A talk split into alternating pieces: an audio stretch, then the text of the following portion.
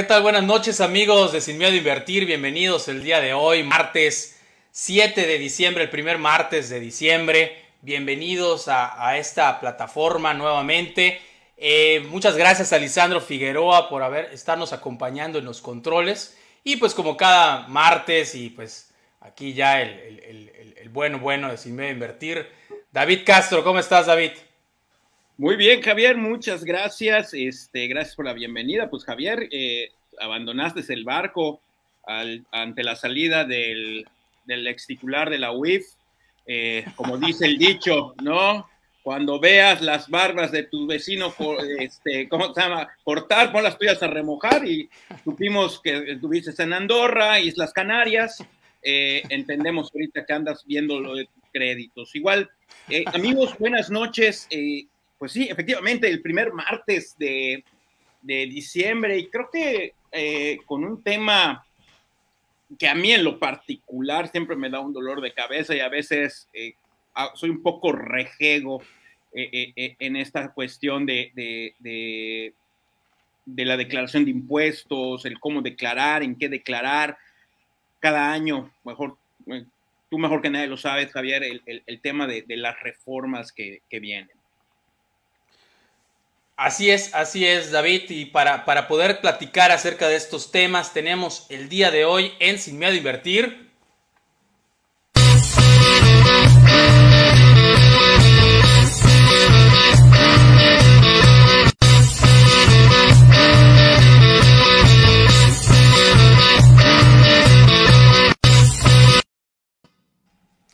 A Leopoldo Canto Castro, mejor conocido como Polo, bueno, Polo, ¿cómo estás? Buenas noches. Buenas noches, Javier. David, ¿qué tal? ¿Qué tal, Polo? Pues, Gracias por la invitación. Fíjate, David, que, entre las cosas que, me ha dado sin miedo a invertir a, largo, a lo largo de estos cuatro años, ha sido poder entrevistar a amigos de muchísimos años. Y este es el caso de Polo. Polo, este, desde primero de primaria lo conozco. Él entró un poco antes, creo que estás antes en el Rogers, ¿no?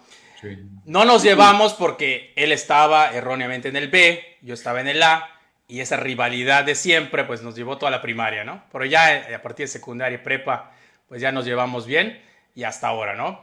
Polo, un gustazo que estés aquí con nosotros y podamos platicar de estos temas tan interesantes y que muchos nos han, nos han preguntado.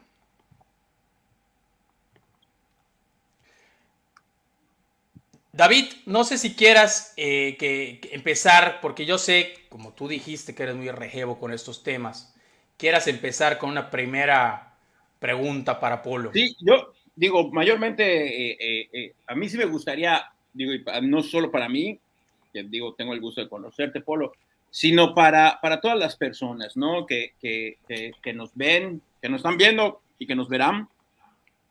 ¿Quién es Polo? Canto? ¿Quién es Leopoldo Canto? ¿Qué se dedica? ¿Qué hace? Eh, ¿Por qué? ¿Por qué Polo Canto? Yo soy abogado, este, mucha gente me, dice contador, pero, pero de verdad que estudié Derecho, este, y, pues me he especializado en estos últimos 20, 22 años en la materia fiscal y corporativa, y, recientemente en la notarial. Este, y eso pues, es un poco más el área de actividad, ¿no? Pero, pero la parte fiscal a mí siempre, a mí al contrario, lo que tú decías, que, que, es lo que no te gusta, pues a mí me toca ver este, mucho y hay gente a la que le gusta. Y, que te, te apasiona y, estudias la reforma que nunca pasa, la reforma que pasa, la reforma que se atora, el seguimiento del proceso legislativo. Este, te toca platicar con gente que le gusta lo mismo y se forma ya un, submundo de gente que nos gusta mucho este, este, tema, ver qué cambios van, o sea, entender muy bien dónde estamos y hacia dónde vamos. Este, y esto genera eh, eh, muchas dudas de, eh, en muchos casos para nosotros cuestiones de risa, ¿no? Que dicen, oye, que, que ya se van a grabar los depósitos en efectivo. Siempre se han grabado no se preocupen.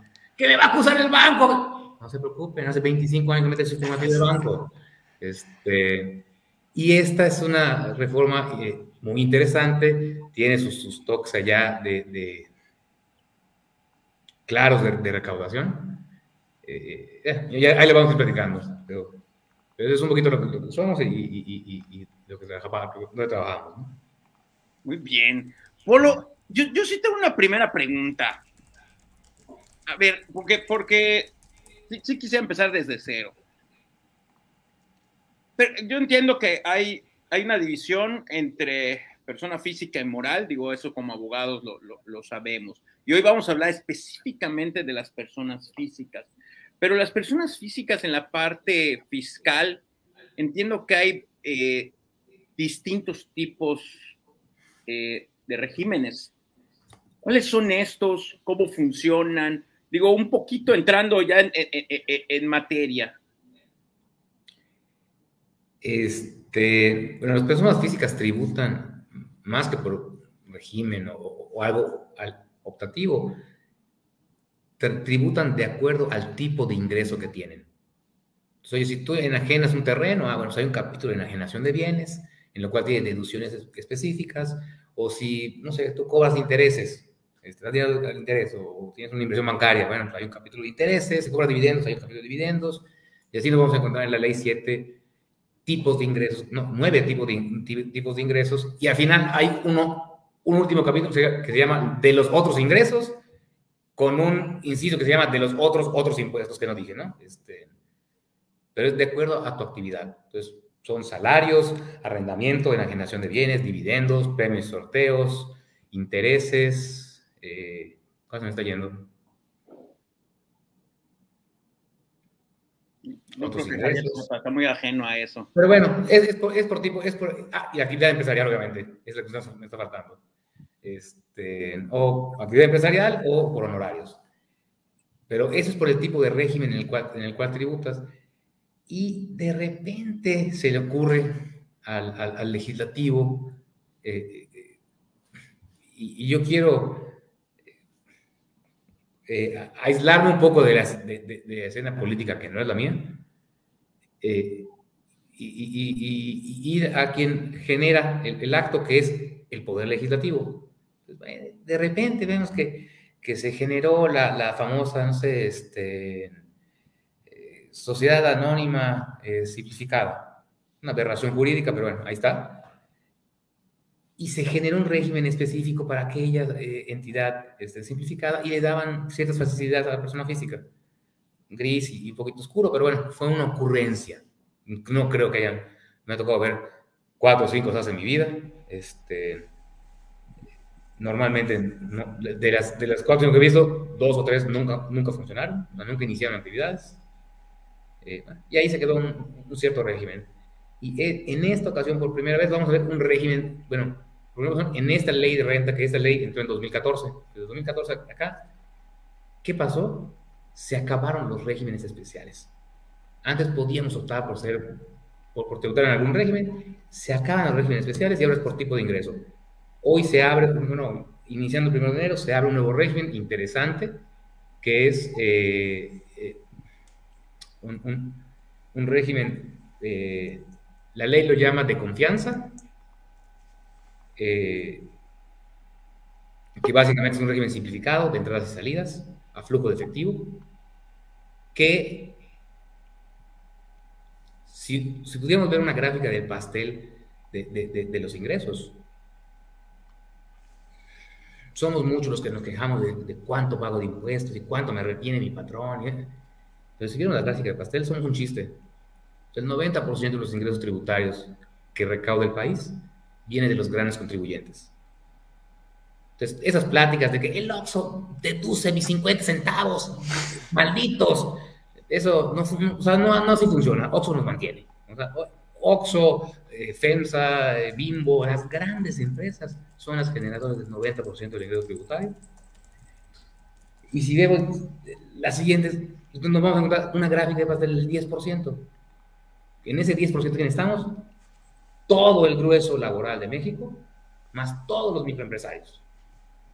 Entonces, ¿qué es lo que está haciendo la reforma? Es decir, 10% no tengo tiempo de fiscalizarlos. Se me esconden, son unos condenados, se me insolventan, me hacen 10 mil travesuras, tienen abogados muy, buenos. Mejor les ofrezco un, a mí no me gusta mucho hablar con, anglicismos, pero, pero así se conoce como un flat tax, o sea, un impuesto plano, ¿no? en el cual me voy a olvidar de tus ingresos y tus deducciones. No, no, eso no. es un impuesto fácil de recaudar de, de todo lo facturado. Deja de comprar facturas, deja de estarme inflando costos. ¿Qué quiero que hagas? Págame el 3% de los ingresos. Aplicable y ahora lo abren a todos. Entonces, por ejemplo, este, si mi mamá, que tiene cinco casitas y las renta, la ley le regala una deducción ciega y allá están todas las, las, señoras mayores que, que, viven de sus rentas. Entonces, ellos pagan el 35 sobre el 65 de la baja del 100%, le quito el 35, me queda el 65 y sobre el 65 voy a pagar el 33. Una rayita, ¿no? porque en realidad no tienen deducciones. Bueno, a esas señoras les va a poder aplicar este régimen de confianza, en el cual si declaran religiosamente sus rentas, van a pagar el 3% del ingreso. Desaparece entonces ese, ese ISR. No desaparece ese objetivo. Ya no vas a pagar este, el 35% del 65%. Me pagas el 3 del 100. Te conviene. ¿Sí? O sea, el 3% o el el 22%, 20% por allá.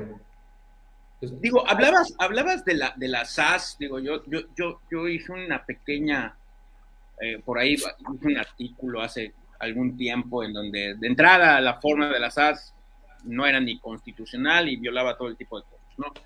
Pero el gobierno, digo, y no hablando políticamente, ha intentado o ha hecho el, tirar anzuelos régimen de incorporación, las SAS yo creo que eh, se trataba de, incentivar a que los emprendedores eh, se acercaran y, tributaran.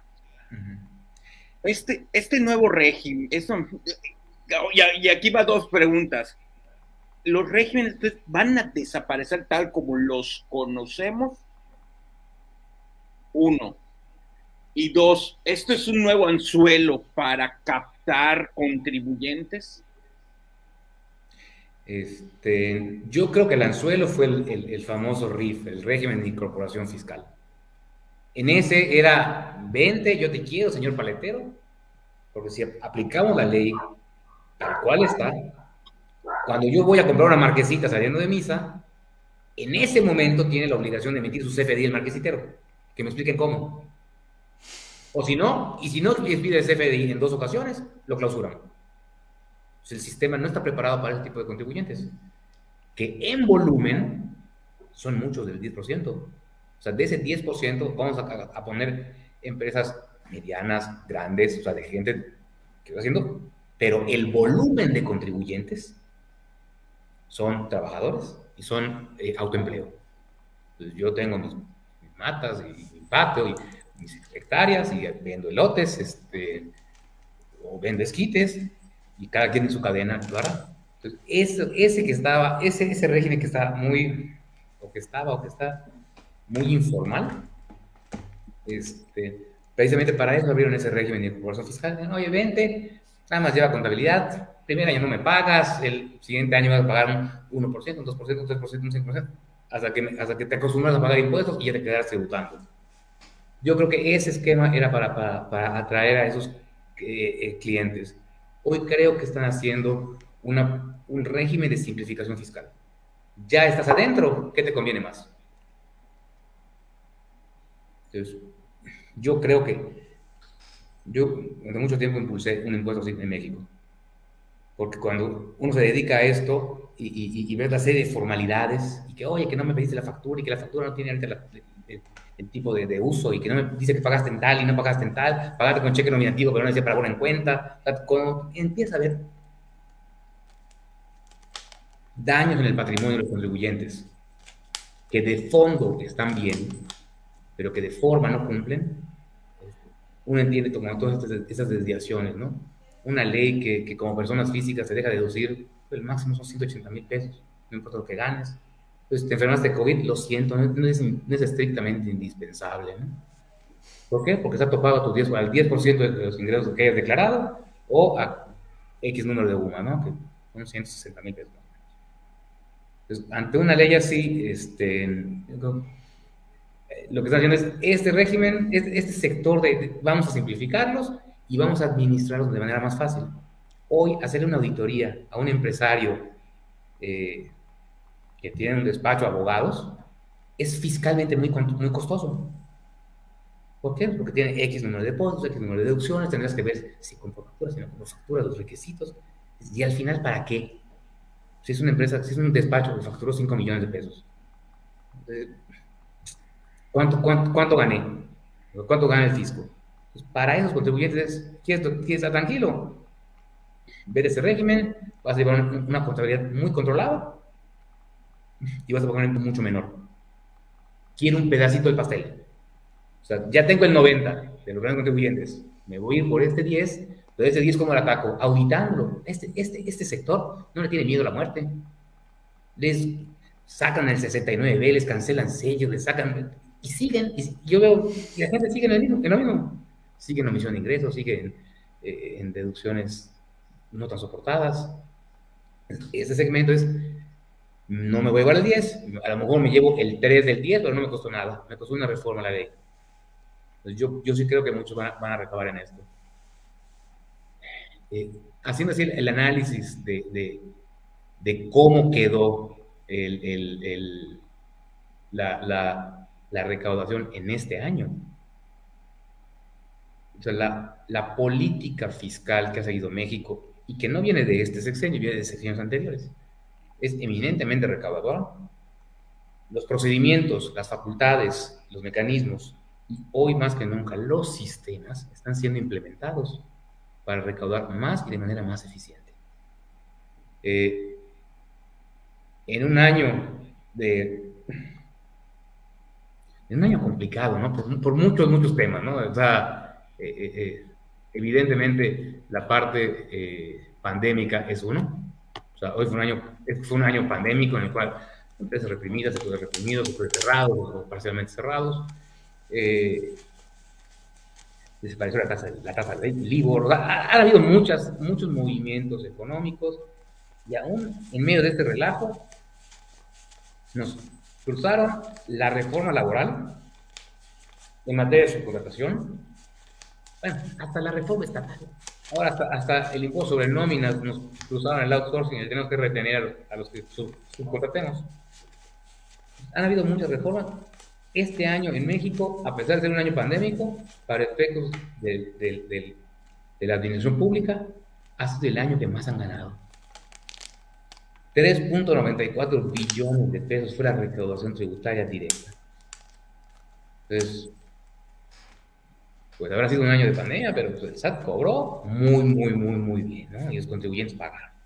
Obviamente todos escuchamos a principios de este año el famoso caso de Walmart y de FAMSA y de, estas grandes compañías que los americaron para que lo pagas pues aquí están las consecuencias y que todos fueron a tomar agua al río. Este, pues, esos fueron los ingresos que exponencialmente crecieron en México.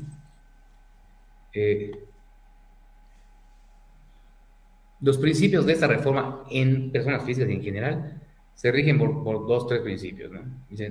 un principio de no voy a crear nuevos impuestos, fue una de las promesas de, del Ejecutivo y que técnicamente le está cumpliendo.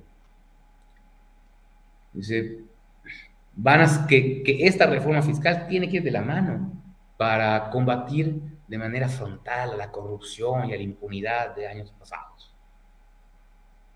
Siempre hablan de que van a ser como un eje rector la, simplificación administrativa eh, y la gestión, o sea, la mejor gestión de los, de, los recursos para hacer más eficaz el, el, el, gasto público, que la ley sea más, haga que los contribuyentes sea más fácil el cumplimiento de sus obligaciones fiscales. Yo creo que esto es un poco como la historia de siempre. esa historia la vengo escuchando hace 20 años y eso sí, cada vez nos vamos a simplificar más. Yo no he visto la simplificación, pero bueno Hoy le agregan este tema de, que está de moda, ¿no? que es este, este combate a la, a, la, a la, impunidad. Vamos a la verdad es que creo que fue nada más un comercial, no tuvo mucha, eh, eh, no ha tenido mucho...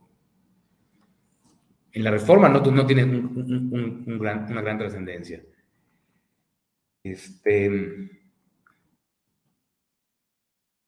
quieren que vaya yo platicando sobre todo temas y me van haciendo comentarios quieren hacer preguntas. Está apagado tu micrófono, Javier. Tenía, tenía una pregunta, Polo. Entonces, eh, para ti, ¿ha sido un acierto esta, esta reforma y esta nueva manera de tributar y pagar impuestos para las personas físicas? ¿Cuál es el régimen de confianza? Eh, sí, el régimen de confianza. Sí, yo creo que sí. Yo creo que es un, o sea, digo, obviamente, cada quien lo que te acomoda, ¿no? Este... Sí, simplifica mucho y, han dicho que ahora ya no vas a necesitar un contador para llevar esta, estos pagos. ¿Es verdad o cómo lo ves? yo creo que es este, una verdad irresponsable. O sea, hoy tenemos la posibilidad de ir a la farmacia y comprar medicina sin ir a un doctor, sí.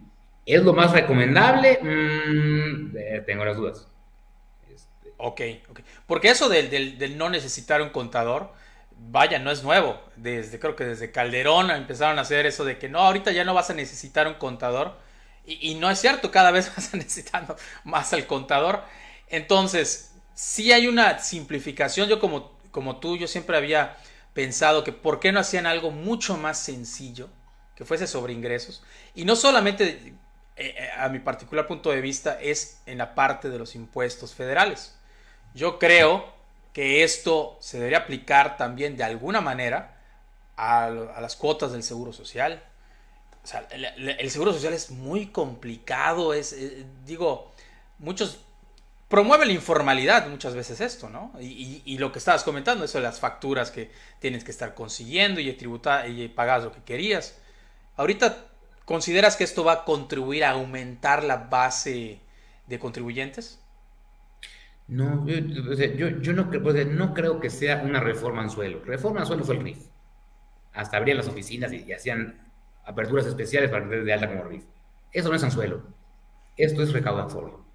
Entonces, ya en mi gráfica de pastel tengo muy seccionado mi 90% y, y el fisco ya tiene una estrategia para recaudar al 90%, que básicamente se basa en, porcentaje de utilidad. Dice, oye, para este sector, o sea, ¿para qué un contribuyente factura arriba de 1.200 millones pues, para estar acá? Pues ya tiene como ciertos márgenes de utilidad que sean consistentes. Entonces ya hizo un estudio y dijo, bueno, las tiendas de, de autoconsumo, las tiendas de autoconsumo, ¿no? Del Oxxo, Super Aquí, eh, Super Willis, son, compran y venden eh, eh, eh, y mucho y tienen un margen pequeñito. Ese margen pequeñito va del 2 al 3%. Entonces, tú estás fuera de ese margen del 2 al 3%, prendes una alerta. Entonces, hoy, allá tienen su estrategia para los grandes. Para los pequeños, lo que quieres cobrar es más. No me importa cuánto consumieron, no me importa cuánto les correspondía, quiero incrementar los ingresos. Entonces, estoy ofreciendo una oportunidad para que estén tranquilos y paguen algo pagan algo, ya están tranquilos, están cumpliendo y todos ganan, ¿no? Así que todos ganan. Incrementa los ingresos y tú pagas, porque hoy no pagas. Eso es lo que, eso es lo que quiero saber. A ver, yo, yo en el año ingresé 300 mil pesos como microempresario. Esos 300 mil, sobre esos 300 mil pesos es lo que voy a pagar ese 3%. Así es y ya lo demás, lo que yo tenía que hacer. Olvídate de las deducciones, olvídate de los, puedes cobrar los 300 mil pesos, pagas del 3% y puedes utilizar primero tranquilamente. Ya no hay nada que vacía tu cuenta a fin de mes y que la... Sí, eso ya... Este, y digo, y esto no es una reforma en suelo porque en el anterior régimen de comprobación fiscal hasta te permitían que te robara los impuestos indirectos. Decían, oye, sí, ese es, una, es un régimen para, para renta, no para IVA, no para IEPS, para los impuestos indirectos.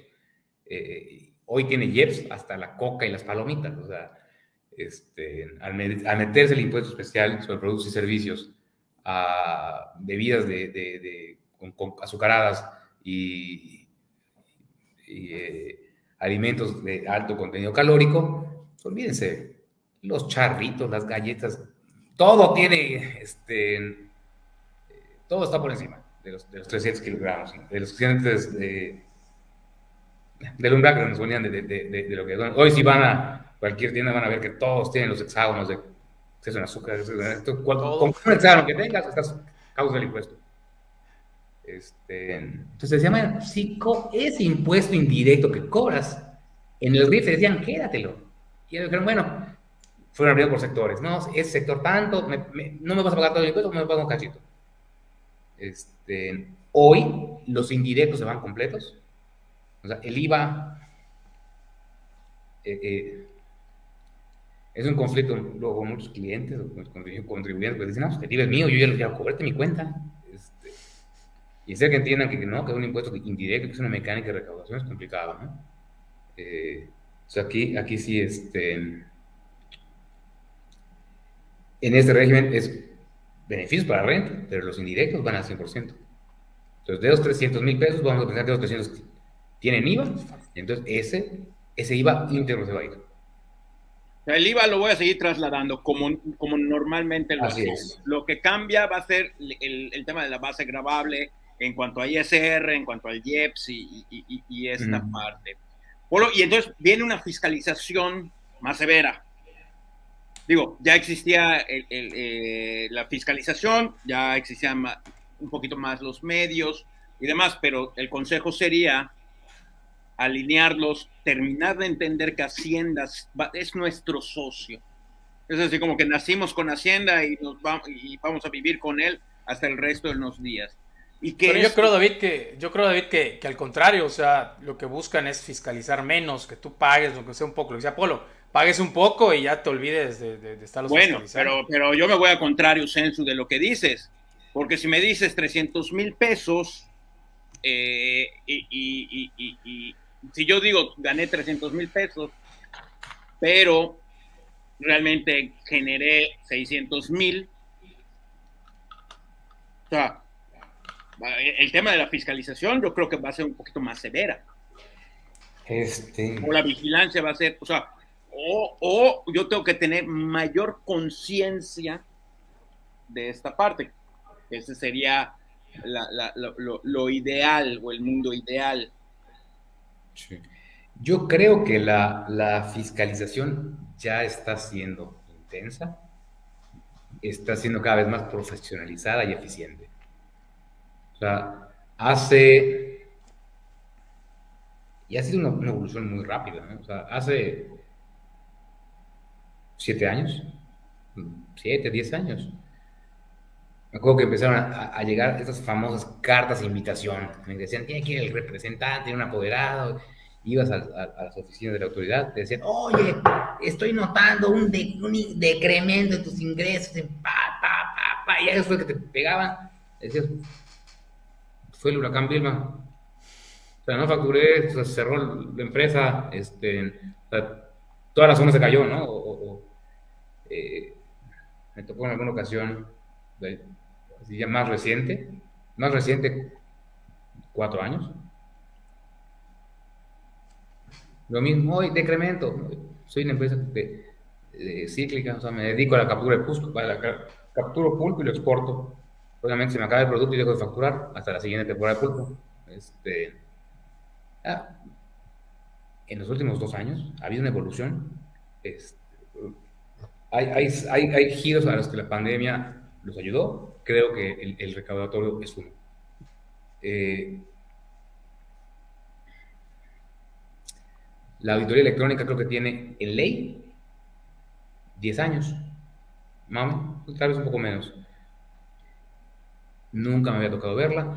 Este año me, tocaron tres. Es una herramienta sumamente poderosa, bien utilizada. Hoy el fisco ya sabe que le compraste facturas a alguien y que ese alguien salió en el listado negro.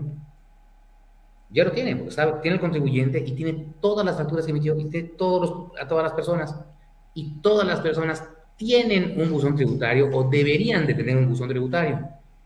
Entonces, simplemente decirle, oye, esta empresa eh, X ya está como, como una entidad que realiza operaciones existentes y todas sus facturas ya no son, ya quieren efecto fiscal. Nada más tengo que mandarles un correo decir, oye Javier, esta empresa, tú fuiste tanto, David tanto, oye, por otro tanto. Ahí está a un clic. Tenemos 15 días para aclarar. En dado caso de que tenga dudas, el SAT un segundo requerimiento de 10 días nosotros volvemos a contestar en 10 días y tienen 40 días para liquidar. Es un procedimiento que en cuatro meses está fuera. Muy eficiente, muy enfocado. Esa herramienta que ya estaba, la están usando. Este, se están fijando los números. Las juntas de, de, estos eh, procedimientos de seguimiento profundo te leen 28 parámetros que antes no te lo hacían. Antes te decían, eh, oye, ¿por qué bajas los ingresos? Oye, pues, se murió el contribuyente porque heredó o lo que sea, ¿no? Eran cosas muy obvias. Hoy, a ver, facturaste 50 millones, 50 millones, 50 millones, 50 millones, luego facturaste 100 y los cancelaste. ¿Por qué? O sea, ¿por qué aumentaste tu cancelación de facturas, no? O por qué toman 28 parámetros para, de variación de los últimos 5 años, incluyendo a, los, a los EFOS, lo cual hace ya como una profesionalización de esta, de, esta análisis de, de tanta información.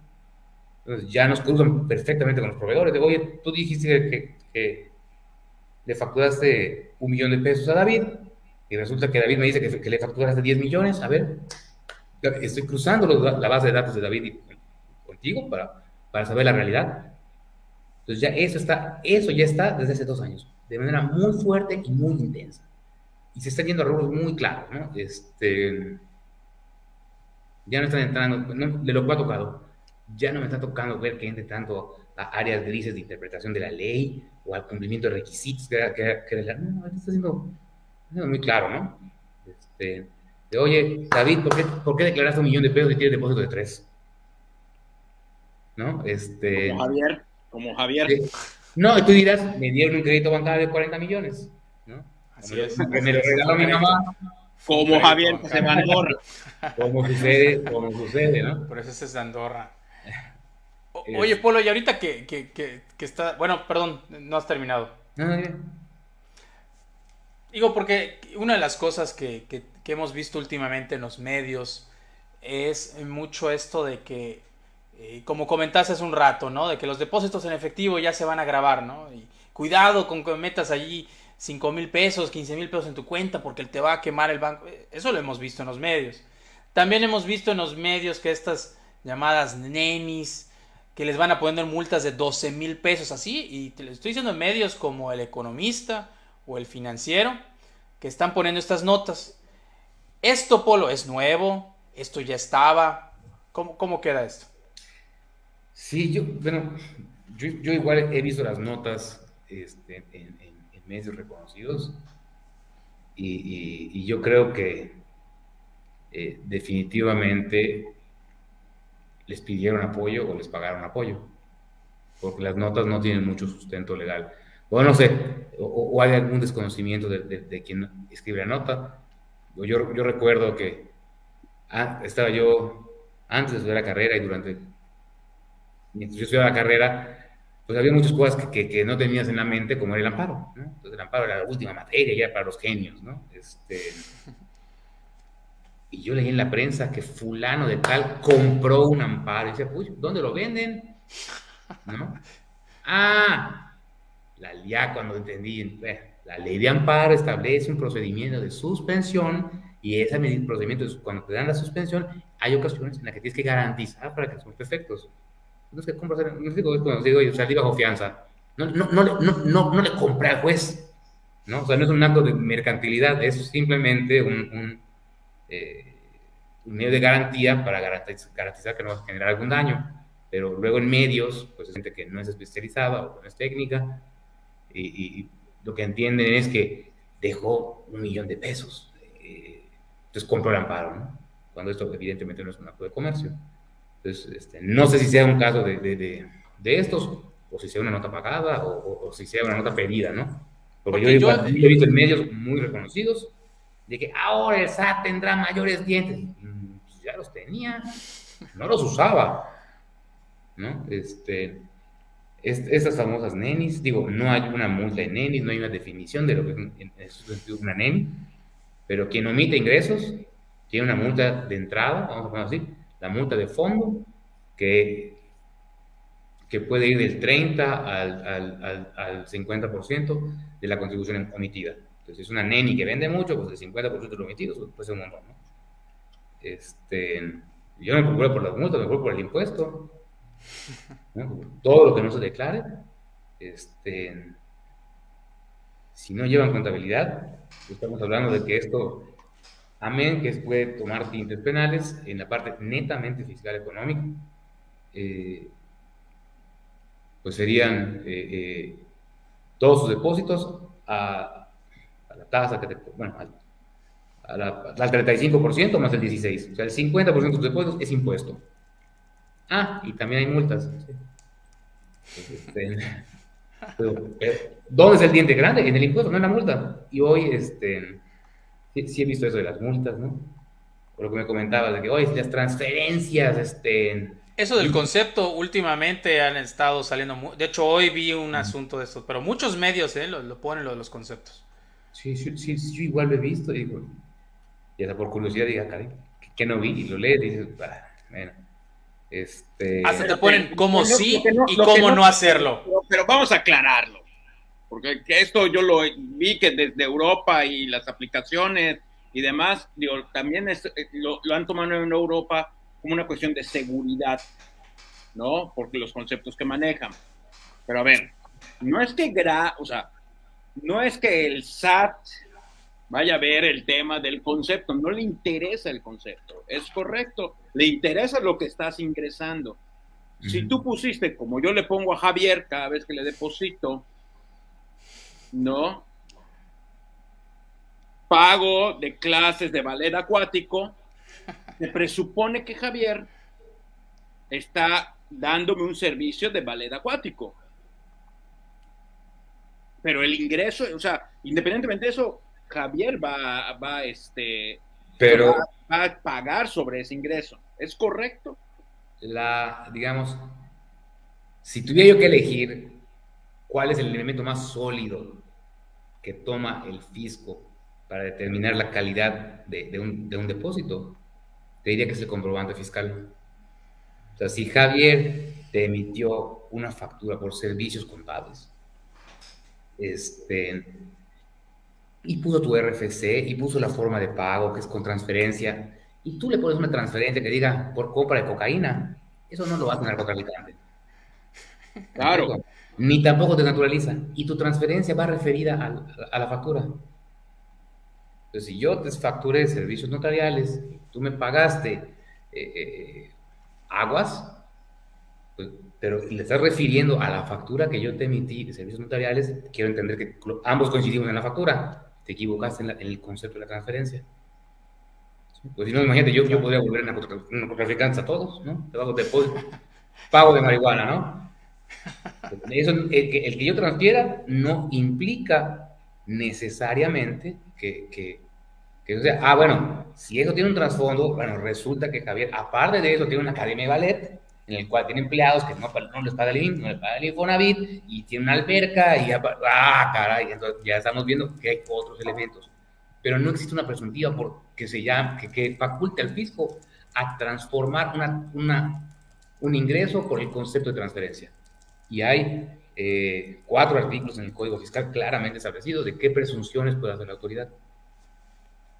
Entonces, a lo mejor para efectos de, yo creo que la regulación a la que te puedes referir, creo que puede ser un tema de, de, confianza en el consumidor. Aquí está que yo te pagué dos laptops, dámelas, ¿no? O aquí está que te compré dos pantalones, dámelos. ¿Dónde claro, que, es completamente distinto. No, yo la nota que vi es que había un intermediario tipo PayPal en, en, no me acuerdo si es en Europa, ya estoy seguro que es en Europa, eh, que decía, bueno, que ya se han tomado medidas porque los conceptos de pago, y muy posiblemente vayan por allá, eh, granadas, eh, bomba nuclear, cocaína, marihuana, o sea, ah, eh, entonces ya, ya, ya les preocupaba porque los conceptos pues llamaban mucho la atención y tenían el temor de que se colara, ¿no? Como, pero como bien dices, o sea, el narcotraficante no va a poner medio kilo de X droga, ¿no? O sea, lo que sea. Me queda muy claro. Tres cuartos. Claro. Claro, de, o sea, de entrada, pero bueno, pero vuelvo a lo mismo. Aquí eh, eh, la cuestión es que, pues sí tenemos que estar más atentos, porque a lo mejor yo, por ejemplo, que tengo oficina, pues a mis pasantes, yo les pago cada determinado tiempo. Y aquí viene mi pregunta, ¿qué, va? cada, semana les pago. Y aquí va mi pregunta, ¿qué va a pasar con estas personas, por ejemplo, los pasantes, eh, que yo les transfiero X cantidad semanal? Ellos van a tener que pagar y sobre todo ahorita que, que están, o sea, que dicen que los menores de 20 años o los menores ya todos tienen que tener una alta en Hacienda. ¿Qué va a pasar con ellos? Este, pues no sé, a lo mejor a, mí me tocó un golazo, te estás metiendo un golazo. ¿no? o sea, es que es la realidad y todos, o sea, digo, hoy es más fácil, inclusive hasta para ellos es más fácil a veces que les transfieras. Y ese es, a ver, ese es del día al día.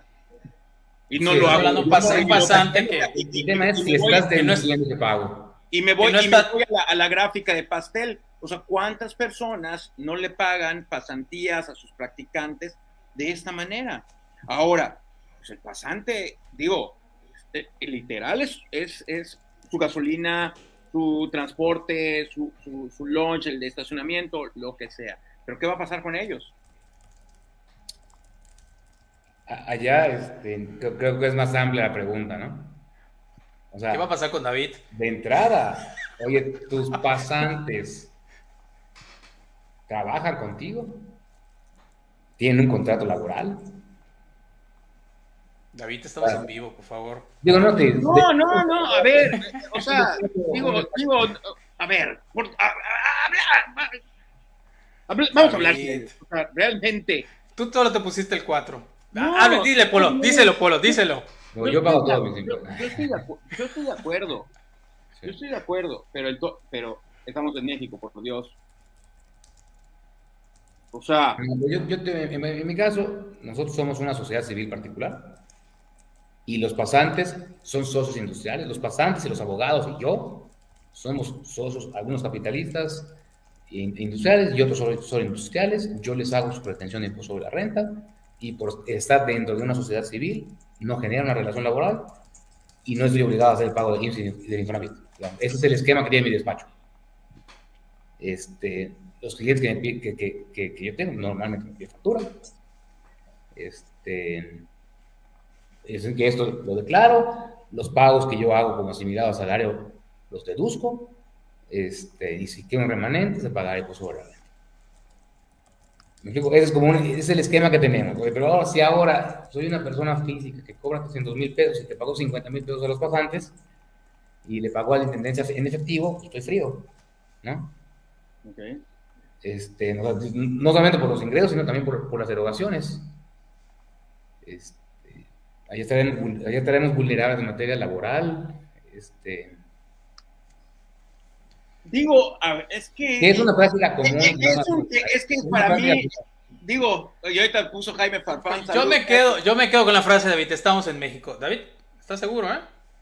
Completamente, por Dios. o sea, ahorita que me, que, que, que, que, me, que, me digan esto y demás, estoy, completamente de acuerdo, pero no así estamos operando, o sea, es como las nenis, entonces pues, ahí, va mi tema de, fiscalización. Y ahí es donde yo me, pongo, me empiezo a poner rejego en estos temas. Eh, vamos a suponer, estos socios industriales, Polo, van a tener que declarar, no van a tener que declarar a estos pasantes de, de, esta nueva camada que va a tener que darse de alta. Ya, ya, ya. No, Polo, Polo quedó impactado de lo que, de lo que dijiste, David. Ya, ya, dijo, esto no puede ser posible. Yo me salgo, yo me salgo, yo me salgo. No, está hablando Polo, que no sabe que, que... Ahí está. ¿Dónde, ¿Dónde anda Polo? ¿Dónde anda Polo? Ahí está Polo. No, es que se salió, me el internet y me... Pensamos que te habías asustado con lo que dijo David. No, no, no, no, no, este, no para nada, no, es algo inusual y digo, como bien dicen. Es el eh, día a día, por Dios, o sea, las pymes, o sea, las pymes son, son el qué, cuánto, en cuánto en porcentaje representa en México el empresariado? ¿85%, 90%? Pues en, en, volumen sí, el tema es en ingresos. Claro, claro, me queda, me queda claro. Este, yo estoy hablando, yo estoy hablando de 10 mesas llenas o una mesa que pague muy bien. me, queda muy claro, Polo. O sea, y yo estoy hablando, te dije pasantes, pero te, puedo hablar de, X taller. Sí, no, en este caso, lo que tú tienes que hacer sería, oye, de esos 300 mil pesos, pago el 3%, pago 9 mil pesos, se acabó. Con 9 mil pesos me olvido de estar pagando, comprando facturas, o sea, de, de, otro problema, ¿no? y ya lo que haga yo con el dinero que ya pongo impuestos, pues, y es mi bronca, pero ya no tendrá un impacto fiscal. Entonces, para ese tipo de contribuyentes, eso es un buen régimen. ok. ¿Sí? Este, porque hoy, para, en un régimen de ingresos de deducciones, para que yo le pague a mis empleados y que eso sea deducible, le tengo que retener. En mi caso, yo, yo tengo un esquema en el cual les retengo y ellos ya no tienen por qué pagar impuestos porque yo se los retuve, salvo aquellas personas que, que rebasen 400 mil pesos de ingresos, ellos tendrán que presentar además su declaración anual o los que tengan dos patrones. Pero en términos generales, dices, oye, el pasante que está en tu oficina, este, con que tú le retengas es más que suficiente. Y, y, y, hablo, mira, mira quién huyó. Le tiembla la mano siempre. a ese sí le tiembla la mano. No, y es que, insisto, o sea, y vuelvo al, tema de que las micropymes es, lo que es lo Voy a hablar con Rogelio de la Oda. No lo dudo, no lo dudo para ver cómo te van a salvar de tus cuentas de Andorra. Este, no, pero es que hablo pasantes, hablo ayudante de mecánico, hablo ayudante en tienda, hablo ayudante, o sea, hablo en general. Me, queda muy clara la, cuestión laboral. Eh, eh, el tema aquí es el impacto que le puede tener al que está generando ese ingreso.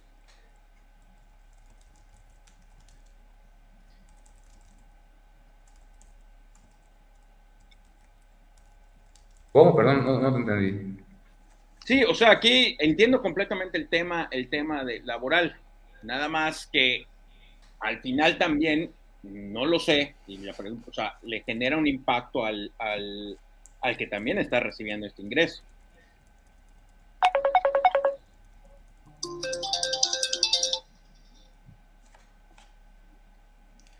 A, ver, creo que no se ha quedado claro ahí la, tu pregunta, David. O sea, no, eh, yo, yo creo que lo que está, a ver, David, sigues en eso el pago, ¿no? Tú, estás preocupado por lo que va a recibir el pasante. llámese pasante, ayudante de cocina. Pero, pero eso, pero ellos están, hay, hay unas reglas que declararían si rebasan cierto número de cierto importe de ingresos. Pero, si yo me, pero vamos, si yo me volteo y le pago a la muchacha de mi casa es, en efectivo, no le retengo nada, y ella no declara nada, ¿no? Eso, déjame así, eso siempre ha estado. Eso siempre ha estado. Es una persona que percibe un ingreso por el cual no está declarando. Y tú eres un patrón incumplido porque no estás reteniendo. eso, eso, ya está.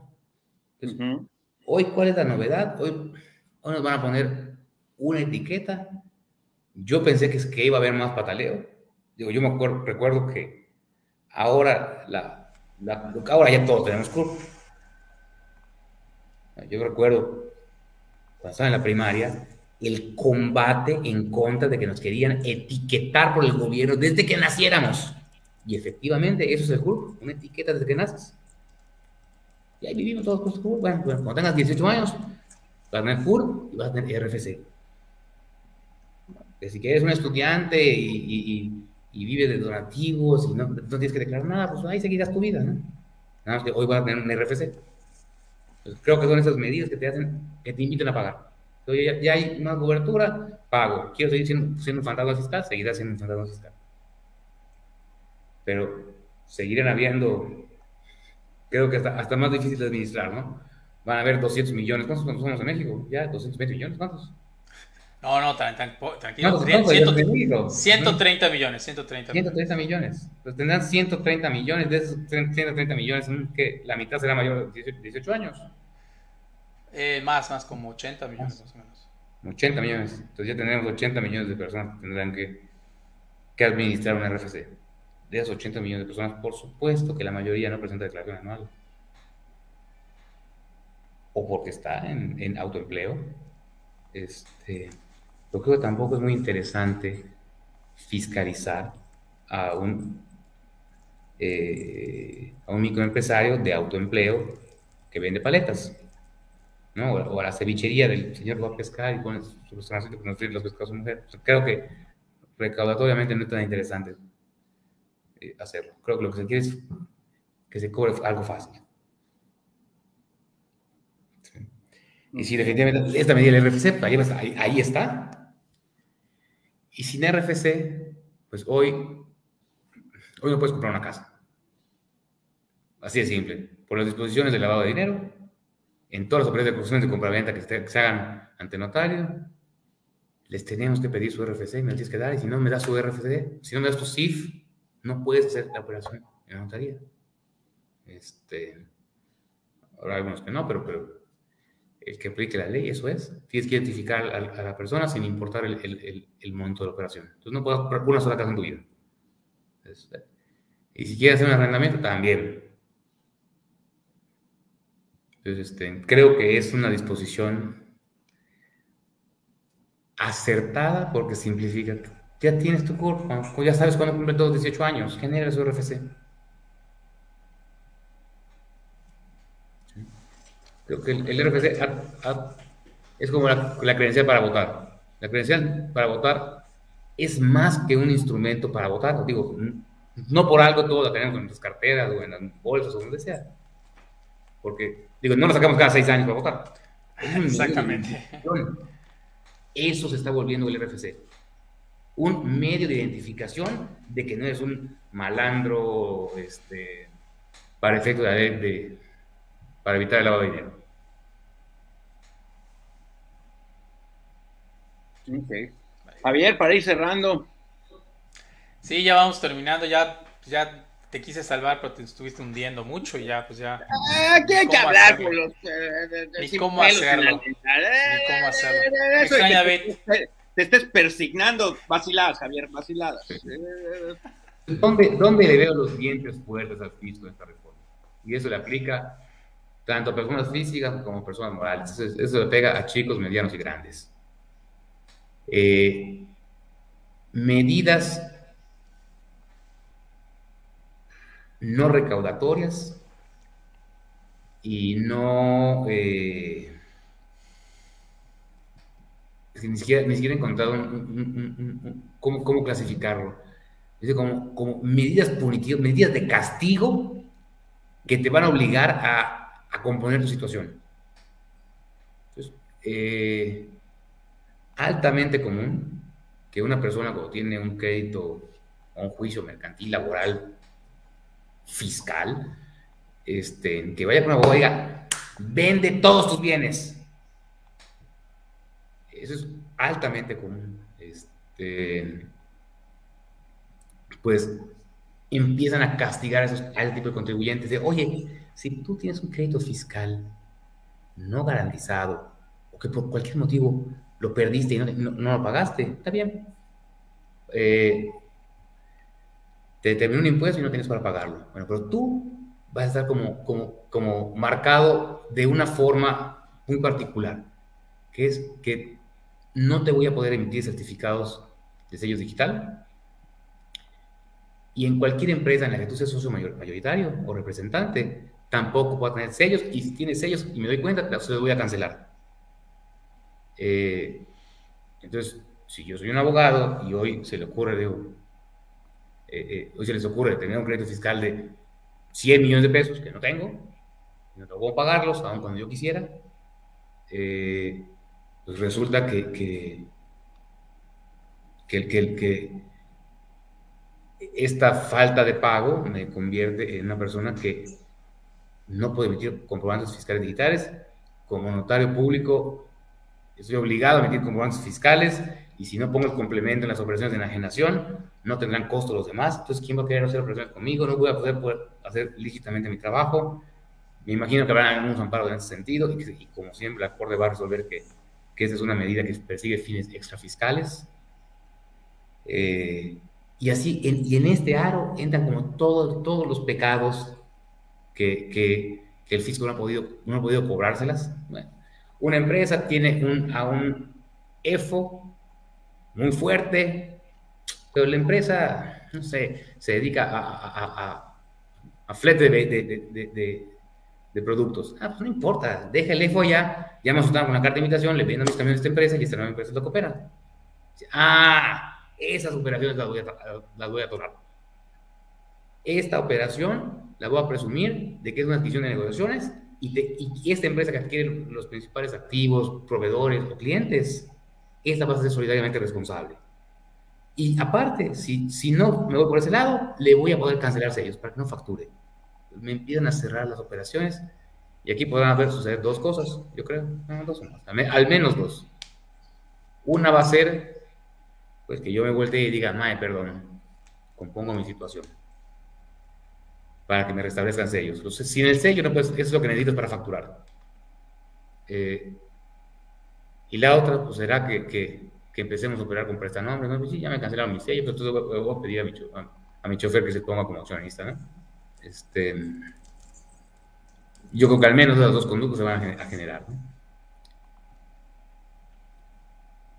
Perfecto, perfecto. Pues ya para ir cerrando, Polo, porque ya se nos acabó el tiempo. Bueno, pues realmente ya ya, ya nada más a manera de resumen, eh, pues ya platicamos acerca de pues este cambio que va a haber en, personas físicas como en este nuevo régimen de confianza, eh, que pues nos comentaste que se te parece, que te parece una, eh, atinada decisión que simplifica las operaciones y que pues vaya, de, cierta manera todos ganan porque unos van a pagar menos, el SAT a lo mejor pues va a recibir más porque van a ser a lo mejor de poquito en poquito va a poder recibir más y va a evitar esa fiscalización. Eh, y bueno, pues, pues nada más eh, agradecerte, Polo, por, por haber estado por acá. Eh, muchísimas gracias. Vaya, ojalá que el próximo año podamos tener también otra plática este, sobre esto, a lo mejor sobre personas morales o cómo vamos en, en la parte fiscal. pero vaya, Muchas gracias por haber estado con nosotros, Polo. Gracias, muchas gracias. Este, sus órdenes el próximo año o antes si es necesario. Este, eh, eh, esperemos que no haya otros movimientos, pero sí. Y nada más para tirar dos, dos tres ideas rápidas que, que, tocar. Eh, esta, este, esta, este, en el código, el nuevo, el código fiscal de la Federación que entra en vigor el 1 de enero, ya se definen conceptos, como siempre, muy debatidos, ¿no? Como aquel, aquel tema como de razón de negocios. Decían, oye, ¿cuál es la razón de negocios? Y entonces, razón de negocios, en el, la gente decía, no, la razón de negocios es eh, como que tenga una lógica, ¿no? Una lógica comercial. Oye, ¿por qué te vendo tan barato? Ah, pues porque me estás comprando un montón, todavía un descuento comercial. Ah, ya lo entendí. Este, y hay, hoy por una definición bien interesante que se dice que, que las razones de negocio se van a entender como todos los actos cuyo beneficio fiscal sea mayor al beneficio económico. Eh, ya nos dan, nos dan, ciertas definiciones, eh, lo cual va a tener una gran trascendencia. Este, esto ya hace que el fisco pueda, se, tiene facultades para transformar operaciones si yo te compré un coche, pero le pusimos renta permanente, el fisco puede, puede reconfigurar una operación. Eh, hoy le dan una herramienta más. Dice, oye, puedes reconfigurar las operaciones si, dice, cuando no tengan razón de negocios. ¿Y por qué es razón de negocios? Porque el beneficio económico fue inferior al beneficio fiscal. Lo hiciste para no pagar impuestos, no porque era un buen negocio. Entonces, fusiones, decisiones son vistas con, con, con, especial cuidado. Entonces, eh, eh, creo que es de, los temas más, más, más relevantes y, eh, y se, se, se, aumentan dos tipos, dos, dos, delitos, dos, dos, dos, formas del delito de defraudación fiscal que está en el 108 del código. Una que es eh, eh, muy usada, por eso quiero comentarla, que es la simulación de, servicios profesionales independientes para ocultar relaciones laborales. Esta es, este es un, tipo penal, o no sé, penalista, pero esta es una conducta nueva este, que está tipificada como un delito de defraudación fiscal. Esto es para que yo no te, no te retenga impuestos, para que yo no te haga la retención de cargas sociales, te pido que me des una factura de honorarios. Este, pues, pero en el fondo, tú eres un trabajador que está en mi oficina 24 horas. No, 24 horas, 8 horas al, día. Este, a esa persona a la que le estás hablando. Eh, y hay por allá, pues, otra, otra conducta que no, es muy importante, nada más que, que dice que cualquier persona que tenga algún beneficio en violación a la ley anticorrupción este, será sancionado también por defraudación fiscal. Algo tenían que decir del tema de corrupción, ¿no? Pero ah, creo que lo importante es esta, esta, estos servicios profesionales independientes. Porque, y digo importante porque es una práctica común. hay que revisar con clientes en tus empresas para ver si no tenemos este supuesto. ¿eh? Correcto, correcto. Pues muy bien, muy bien, Polo. Pues muchas gracias, David. Eh, ¿alguna, alguna, ¿Algún comentario final? No, muchísimas gracias, Polo. Súper interesante. Digo, cada cosa debería, pudiésemos creo que sacarle un montón, ¿no? Eso, sobre todo ahorita estos dos últimos que dijiste, digo, creo que son temas que a lo mejor valdría la pena que en una próxima sesión los tratemos, porque creo que este tipo de simulaciones y demás, a veces sin, hasta creo que sin darnos cuenta, por economizar, no, eh, lo podemos hacer. No, muchísimas gracias por lo de verdad, por todo. No, pues encantado, gracias por la invitación, ha sido un placer estar con ustedes. Muy bien, pues muchas gracias. Pues David, la próxima semana tenemos programa y luego vamos a tener uno más, ¿no? Nos quedan dos en... Solo este uno más, solo uno más. Solo uno más. Bueno, pues es el, es el último de la, del año el que vamos a tener.